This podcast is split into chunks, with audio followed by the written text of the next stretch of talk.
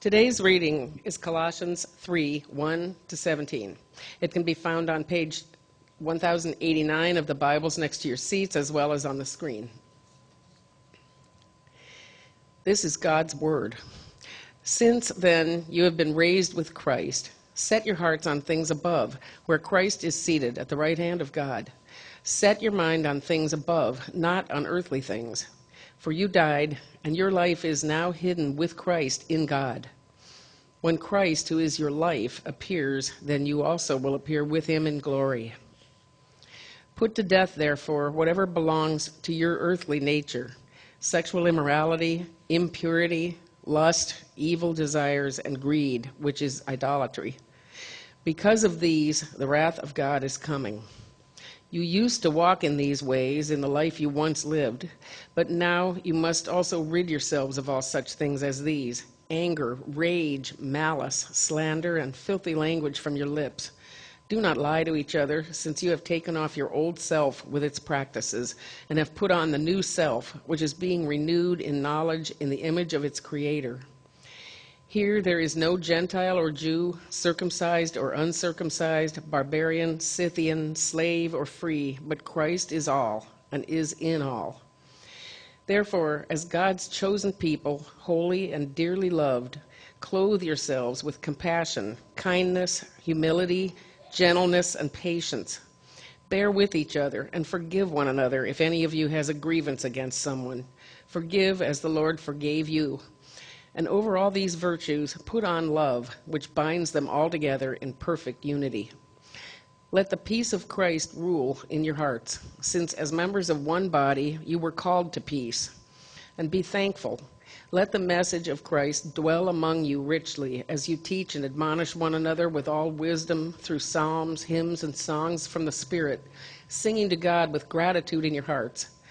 And whatever you do, whether in word or deed, do it all in the name of the Lord Jesus, giving thanks to God the Father through him.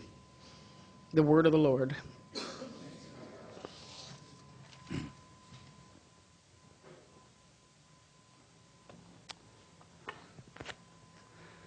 Let us pray as we begin.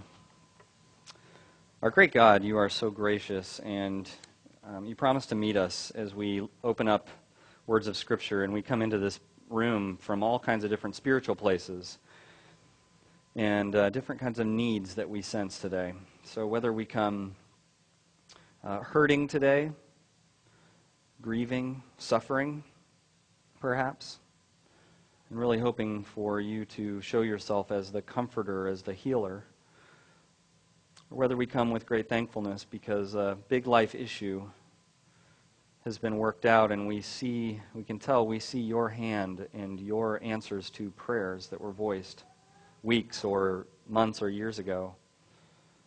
maybe we come with a, a faith that feels like it's slipping away and questions that are now becoming bigger and bigger barriers to knowing your love. Wherever we come from, the truth is we're all more of a mess than we want other people to know. And that, de- that defines a lot of how we feel about drawing towards your presence, is our messes. Please meet us now with your grace, a grace that tells us that you move towards people with messy lives and you embrace them with your love and you take the brokenness and the mess and the pain and the suffering on yourself, on your son, on the cross. Help that grace to define the kinds of words we hear from you today in this time. Teach us in a way that our lives might be changed. In Jesus' name, amen. I really, really hate shopping for clothes. I don't know. Uh, some of you, I think, you know, are cheering. You agree, and some of you are like, "I love it. I just love, you know, I, I got to be careful not to do it too much." I hate it. Um, one of the things I hate about shopping for clothes is that I feel like I'm walking into the um, walking into this labor-intensive vortex of matching, where you know this this jacket that I want to buy right now because I need a jacket it might fit perfectly and actually look really good, but is it gonna is it gonna work with the things I bought a year ago at a thrift store and you know all the randomness of all the clothes that I have in my closet? Is it gonna fit? Is gonna work? So I, I really don't like that. I, in fact, I sometimes I wish. Um, sometimes I'll, there will be an article of clothing that fits and just kind of works really good, but I, I know that it's not me. You know, I know that it's not my identity. I'm, I'm not a punk rocker, even though that, that shiny black coat, you know, totally looks good on me. But, you know, in those moments, sometimes I think to myself with something, I think, maybe this could be me, right? And everything could maybe shift. Maybe that's the real me, to look like that, to dress, you know. Um, so, really, in some ways, I wish that I had an identity that defined my wardrobe, you know, like clown. It would just be simple. Park ranger, right? And that's not, park rangers look pretty good. I think it's usually a green, green slacks and the, the khaki shirt. Uh, hipster, you know, I could wear skinny jeans and, um, and a beanie and a country western inspired shirt with shiny buttons on it. Um, or an employee at Hot Dog on a Stick, you know? Just a clear identity that says, here's what you wear. A lot of ways, uh, if you're a Christian or trying to be a Christian or just trying to discover what it means, you might say that it becomes difficult and frustrating trying to attempt to get dressed as a Christian gets dressed in, in the sense of the externals of being a Christian. Well, there are tons of uh, life kinds of things described in this passage ways to be, you know, attributes of a Christian and clothing yourself with those. And that can be really frustrating. Um, in a sense, you know, you say, well, I'm wearing the externals, but it doesn't mean that I'm necessarily different yet, or I don't feel different. Is it just the externals? Someone might look uh, around at, maybe they're not a Christian, and you might look around at the Christians that are in your life, and, and someone might somewhat legitimately say, you know, isn't being a Christian just kind of like putting on a different outfit? you know, and okay, they used to go to parties, and now they go to a party where there's, you know, the wine is in a little cup and there's bread that you come forward and get, or, you know, and they just cleaned up their language maybe a little bit, and they've added a little bit of sentimental Jesus talk, but I mean, isn't it just, have they really changed, someone might say? And either one of these things, basically what we're doing is we're stumbling into a very powerful uh, metaphor, an analogy that the Apostle Paul and that the Bible uses as it tries to figure this thing out of what does it mean to live as a Christian. And what we find is that the Apostle Paul, as he writes, and he's writing along in this letter with Timothy, he says right at the outset of the letter, Timothy is sort of his co writer, and as they're writing, they're insistent when it comes to this issue of you know the externals and the internal he's insistent that he wants Christians to have both. Absolutely is not satisfied with just having one and not having the other. He wants Christians to have both the clothing of a Christian, the externals, and the reality inside that the clothing represents, you know? If you're going to wear a cap and gown, you should be someone who graduates right? Let's, let's hope when you're at that point and you're walking down in that, those clothes that you're also a graduate. And that's the sense in which uh, Paul is after. And so we're actually going to break this up over two Sundays because this is, a, this is just a lot to process, and I think we get farther that way. So this week we're going to look at um, the internal reality that the clothing reflects. So you have uh, reality that you have to accept, and you have clothing that reflects the reality. We're going to talk about the reality first, and then in two weeks we're going to talk about the clothing. So, the reality. What is this new reality that is the Christian uh, reality? Well, we know that it's possible, um, like our my imaginary person who might say, Isn't a Christian just like changing clothes? We know that it's possible to reflect a reality without actually accepting the reality, without it actually being true of you. It's possible to pursue a lot of the good things that this portion of Scripture talks about without it actually flowing out of a changed reality. When I was a kid, the first time I ever got excited about um, a pair of shoes, really, was when I was at this friend's house and he pulled out uh, this box of shoes, and inside were Air Jordans. And uh, I think this was the first time that a person got associated with you know, a specific shoe. I'm not sure about that. I did look up because it's fun to look back and, and catch the things that I wasn't catching about the time. With the Air Jordans, when these came out, they were released in 1985 and they were made with uh, red and black. And this red and black was later outlawed. This, this particular design of the Air Jordan was, was outlawed by Commissioner David Stern because there was no white on the shoe. It's very interesting. Um, people wear black shoes all the time in the NBA now, but every time, so Michael Jordan wore the shoes anyway. Every time he stepped onto the court wearing these Michael Jordans with, with the, the red and the blue and no white, he would get fined thousands of dollars just to wear these shoes. Interesting fact. But when, when I would see my friends' shoes and when I started playing basketball myself and other people would have Air Jordans on, you know, be like, cool, they've got Air Jordans. I didn't for a second think that if I got those shoes, I was going to become Michael Jordan.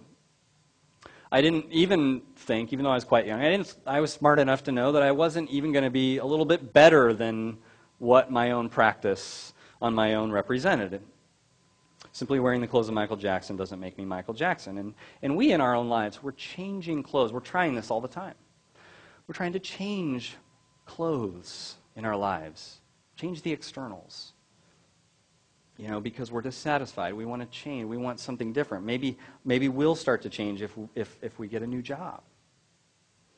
Maybe it'll work if I start running or do more yoga or increase my muscle mass. Lose 30 pounds, get rid of my cable TV. You know, what is this going to change the inside? If I go vegan, if I ride my bike everywhere and get rid of my car, I start going to church. Clothes changing clothes. and we sense and we know, really, when we stop and think about it, that it doesn't work. It doesn't change our identity. There was this great Volkswagen commercial that came out, I don't know, maybe a couple years ago, where this little kid is walking around the house in a Darth Vader costume. And, um, and so he's trying to do the force on everything. And he's just wearing Darth Vader clothes. And so this mini Darth Vader walks up to everything and extends his hand, and, and everything he points at, nothing happens. Until he walks out into the front yard and he does it to the, to the new car that his dad bought, and the car starts. And he kind of, the best part of the commercial is he just kind of stumbles back like this after it actually works because, you know, the dad has the button that starts the car and is in the house behind him. It's a great commercial. It illustrates the point is that, you know, just putting on a Darth Vader costume doesn't mean you have the Force, right? our clothes, the external things, doesn't change the reality of who we are. No matter how hard someone might try, and people do try pretty hard sometimes. It began with mere barroom bravado. Years later, it got out of control. Warner Jack Gano wanted to be a hero. So he concocted a story about serving with the Marines and being taken as a prisoner of war during a bloody Korean War battle. Gano, now 71, is from the small town of uh, Illinois, Marengo, where he serves as an alderman. His story grew until the uniform he wore on special occasions became laden with fake medals he had ordered from a catalog a bronze star, a silver star, and two purple hearts. He would march in parades and talk to school children. He even got a special license plate reserved for wounded veterans by forging discharge papers. However, the Veterans League eventually noticed a lack of records on file and numerous factual holes in Gano's military record. It began investigating the, his claims. For two years, Gano denied the accusations and excused his way around the questions, but he finally confessed his deception in an interview with a local newspaper, claiming that he couldn't stand the facade any longer. It's possible to get to that point as a person of faith, um, not being able to stand the facade any longer and to realize I'm not the identity that I wish I was reflecting. I want that. And in fact, the Apostle Paul does this all the time. This, is, this passage is a great uh, example of it, where he is desperate to tie your externals, the externals in your life and in your behavior. He is desperate for you to see the connection and to tie them back to the supernatural, internal uh, stuff that is the work of God. that the externals of your life that you're living, that you would connect those always to the internal supernatural reality that's true about you. And this is the language of it. You see it in, actually, we, we jump a little bit back to verse 20 of chapter 2, and we see how it connects with verse 1 of chapter 3. So you have him saying this Since you died with Christ, that's verse 20 of the chapter before. And then just a few verses later, he says, Since then you have been raised with Christ. And there you have it. This is identity language of the Christian. This is the incorporation of what God has done. You didn't do it. You have nothing to do with what happened. It happened for you, but you didn't you take no credit. His death and resurrection becomes yours. You have died and you have rose again. Somehow that's true. That's the new inner workings of your identity. And so what Christians do with this this truth, this gift of grace, that your life is now somehow deeply rooted and connected to Christ's death and Christ's resurrection. An old life put behind, you know, old clothes, a new, clo- new wardrobe given to you. Somehow, you got to work this into your life. And so Christians go about intentionally working to think differently about ourselves. There's intentional things you do. N.T. Wright talks about some of the first things Christians did to try to work this into their identity. Um, you know, at baptism, uh, which is the initiation point into the Christian faith, a lot of the language in the Bible is about dying and rising. So you go underwater, symbolizing death, and you come out of the water, symbolizing a new life. N.T. Wright says this in the early church, it was frequently the case that a candidate for baptism would take off the old suit of clothes they were wearing, and then, after coming up from immersion, would be given a new set of clothes to wear. They would be colored white to signify the purity of the new life they were now entering.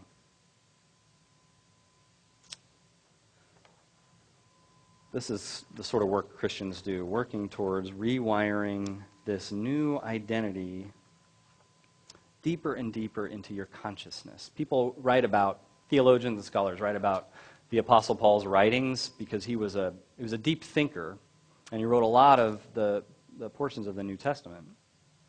So they talk about this phrase, Pauline psychology. What is the Pauline psychology? Understanding the Pauline psychology. And really, of course, it's not really just Pauline psychology, isn't it? It's, it's it goes back to Jesus. It's, the, it's Paul trying to put words to what it means to have a new psychology once the reality of Jesus has entered into your life. I like that phrase, psychology, having a new psychology. The Christian, you think differently about yourself and you have a whole new identity about who am I? And so you wake up every day and you have the chance to say, okay, what does it mean now? that God has done all this for me and welcomed me in, how is that going to make a difference in this day as I go about these decisions? on Friday, my two year old daughter broke her arm on my watch. And uh, it, it, wasn't my fault, thankfully, but um, she fell off a little thing and just landed wrong, and she broke her arm and got a cast. So you have this crazy day of trying to figure all this stuff out and taking her to the ER and all the things that had to happen before finally we're getting the kids into bed at night. And the next morning, there was definitely this feeling of what is this going to mean for today? You know, now that you got through the emergency kind of stuff of just getting it all taken care of when it happened, okay, now this is the new reality. What, what is it like to have a two year old with a broken arm?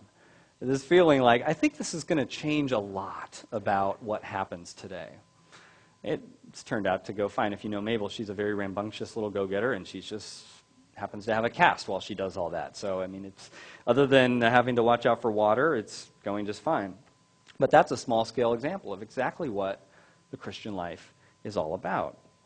And I love how verse 12 um, of our passage today gives us an even clearer sort of set of language. Um, let's see if I can get to the right page. Um, even clearer language to put to this new working identity that you're waking up in the morning and you're saying, okay, if this is true about me, how's that going to affect this and that and the other? And this is what it says in verse 12, just the beginning, just the first few words. Therefore, as God's chosen people, holy and dearly loved, clothe yourself. It goes on to list a bunch of things, but focus on just those. Isn't that inc- an incredible new? This is the reality. This is true. This is just the new reality given to you by Christ's death and resurrection and you connecting with it through baptism. This is just what the Christian now has as their working concept of self. I am God's chosen person. I'm holy. And that there's some deep theology there, even with that word holy. God views me through the lens of his son who went in my place. That is God's working understanding of me as holy now through Jesus and dearly loved. Dearly loved. What kind of difference does that make? You wake up in the morning and you say, I'm dearly loved by the, the maker of all things. He views me as holy. He's chosen me. What does that do? You can just start to think and imagine how that changes every step of your day to view yourself that way. And it begins to affect all the externals. That's the internal work, but it begins to make its way out into the externals it's an identity checkpoint, and it's exactly what the um, it's exactly what was going on here in uh, the book of Exodus um, at Mount Sinai. It's the same thing. This story goes all the way back where they were going to get the rules of you know how to be. They were going to get the Ten Commandments here, but how does it start? Then out of all the nations, you will be my treasured possession. This is God's words. Out of all the nations, you will be my treasured possession. Although the whole earth is mine, you will be for me a kingdom of priests and a holy nation. And he says to Moses, These are the words you are to speak to the Israelites. And those are the words we need to hear over and over and over in our lives if we ever expect for the externals to start to flow naturally out of a relationship with God. Chuck DeGroat, who I mentioned is, is coming by here next week, he, um, if I can find it, he puts it this way. He says, At Sinai, God sings the lullaby that echoes the original true story. He whispers to his little children, You are my treasured possession. He speaks words of dignity and glory that an enslaved people long to hear. Sinai represents that moment in each of our lives when it become, begins to dawn on us that we are more than we seem to be, more than merely ordinary.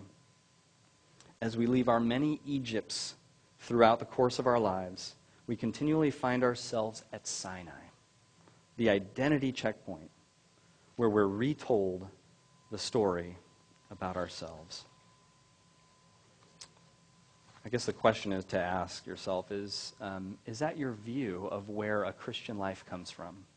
That the heart of your life is a, is a tenacious cultivation of going back to, let's just use that language, going back to Sinai to hear those words Going back to verse 12 from this passage to hear those words chosen, holy, dearly loved. That's your starting point. That's your identity. As Wesley Granberg Michael, Michaelson puts it this way, and I'll close with this our most basic and often most difficult task in life is not just to know who we are, but to receive what one might call the deeper knowledge of the heart. That awareness that one is fundamentally loved, accepted, forgiven. Will you pray with me? Our God of grace, may those words echo through our lives every day, in every circumstance, every challenge, every hurt, and every wound. And may they keep us uh, running back to you and running back to the identity checkpoints to remember who we are. May we not just look at our lives as um, in that also common, really non gospel way of saying, I got to be good, I got to be good, I got to be good. But to look at our lives as, who am I? What is true about me now in Christ? And how have I strayed so far from that that my life no longer reflects it? Help us with this and even speak to us uh, through the Lord's Supper as we draw close to your table here in a few moments. We pray in Christ's name. Amen.